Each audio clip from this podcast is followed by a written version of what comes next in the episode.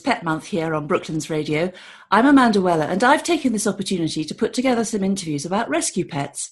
I'm now delighted to be joined by Stacey McIntyre, who is here to talk about her three rescue horses.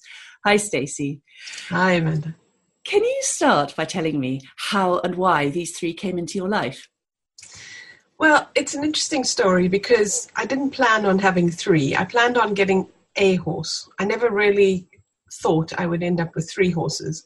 So I went off, and having had horses as a child, I, I sort of, I knew I wanted to do things differently. I, I knew have, having had horses as a child, the connection with them, um, but I didn't really want to go the same route where I sort of just went and got a horse that was ready to go and I just got on and rode. I knew there was something more that I was looking for in that scenario.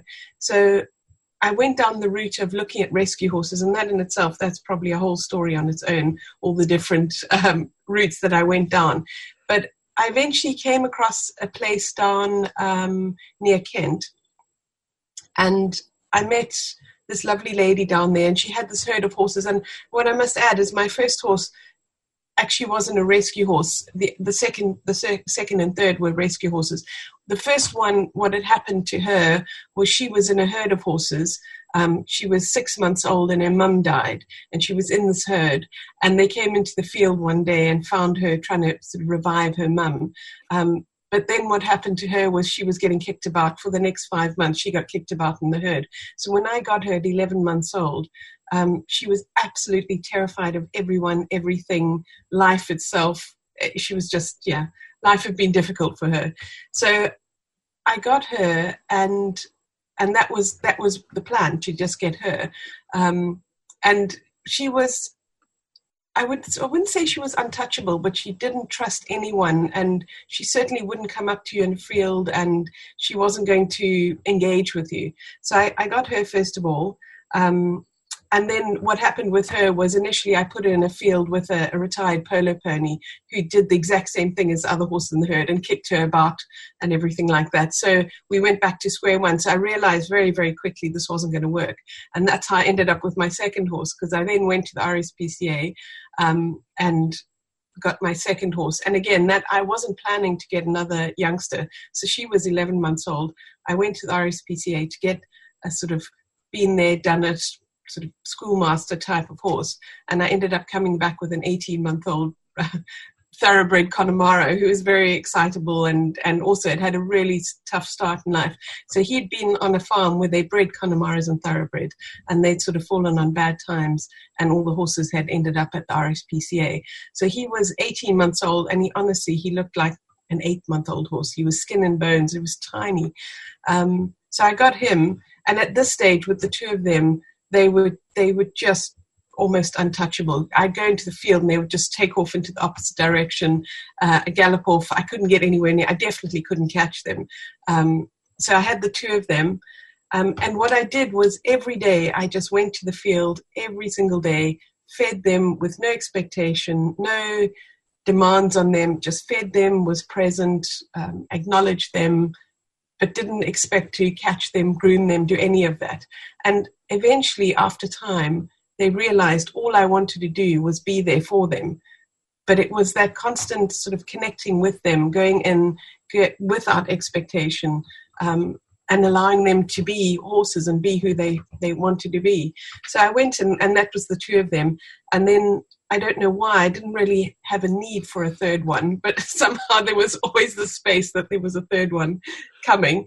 Um, and I remember sitting at the dinner table one night saying to our family, So I have some interesting news for you. We're getting another horse. and they're like, What? We've been expecting another horse. So, anyway, so that's sort of how Bramble came. And Bramble was or is a, a miniature Shetland. Um, and her as well, when I went and saw her, she was just this tiny little, her, her fur, fur was all coming out. She was losing it. She was the skinniest. I mean, Shetlands normally, and she is now, round little fluffy things. Um, and she was just the scrawny, yeah, just skin and bones horse. So anyway, so she came. She was the third one in the herd, and the three of them connected really, really well. But what was interesting for me, and I never really mentioned this, is as I said, I was only going to get one horse, was somehow when you see these horses, it's, it's their eyes that you connect with. Um, so I, with Darcy, when when I got her, so she was 11 months old. I didn't even know whether I'd be able to ride her. I didn't know any of that. It, it almost didn't matter. What mattered was she needed somewhere to go. She needed somewhere safe to be. She had these gorgeous eyes that you just connected with instantly. Um, and, and that's sort of what brought her there. And the same with Dougal, who was the second one. Um, he came along. As I said, I was looking for an older, sort of more relaxed. I thought I already had a project on my hands with Darcy.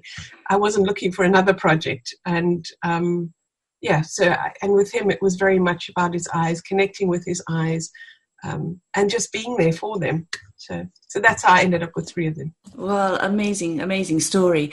So, how long do you think it took them to settle down and feel comfortable with you? Was it was it weeks? Was it months? Was it years? Does it, it what was in general terms? I would say it was months, um, but that's probably more to do with me than it was about them. I think I think if I if it was happening again, it would be weeks or, or a lot sooner, purely because I'd, I'd never really worked with horses in that way. Um, I'd, you know, I'd done everything as a child: show jumping, eventing, dressage, polocrosse, all of that. Um, but I'd always got on a horse that had already had that connection or had all that training. Um, so I never needed to establish that that bond. It was a, a different sort of bond at that stage. Um, whereas with this, you were taking animals that had had a really rough start in life, and and giving them something to connect with and hold on to and trust. And I didn't know how to do that initially. And until I actually realized I didn't need to do anything, I just needed to turn up, be there, be present, um, and not expect anything of them. And the minute I did that, and the minute I got it, they got it, you know, and then they, they gave them somewhere to go. So it was more about me that took the time than them. Very interesting, very interesting. And we haven't got time to go into this now, but of course, no. you sometimes use your horses um, for therapeutic reasons now, don't you, with your clients? Yeah. And I and what a great lesson because you've obviously absolutely, you know, that's key to it all, isn't it? Yeah.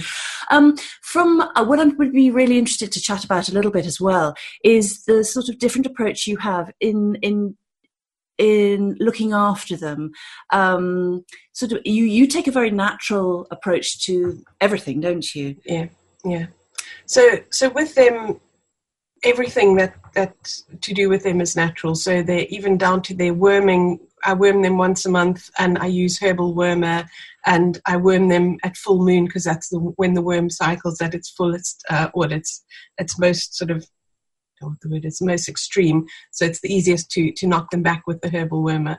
Um, they're on probiotic liquid probiotics from you know organic natural things like that. Their food that they eat, um, they eat organic herbal food. Um, a wonderful company called Thunderbrook, which does the most phenomenal range of um, horse foods, and it's all natural with all the herbs and things. And I also work with them with something called zoo, zoo pharmacognosy, which is a word into its own. it is, isn't it? I can't get it out quite easily.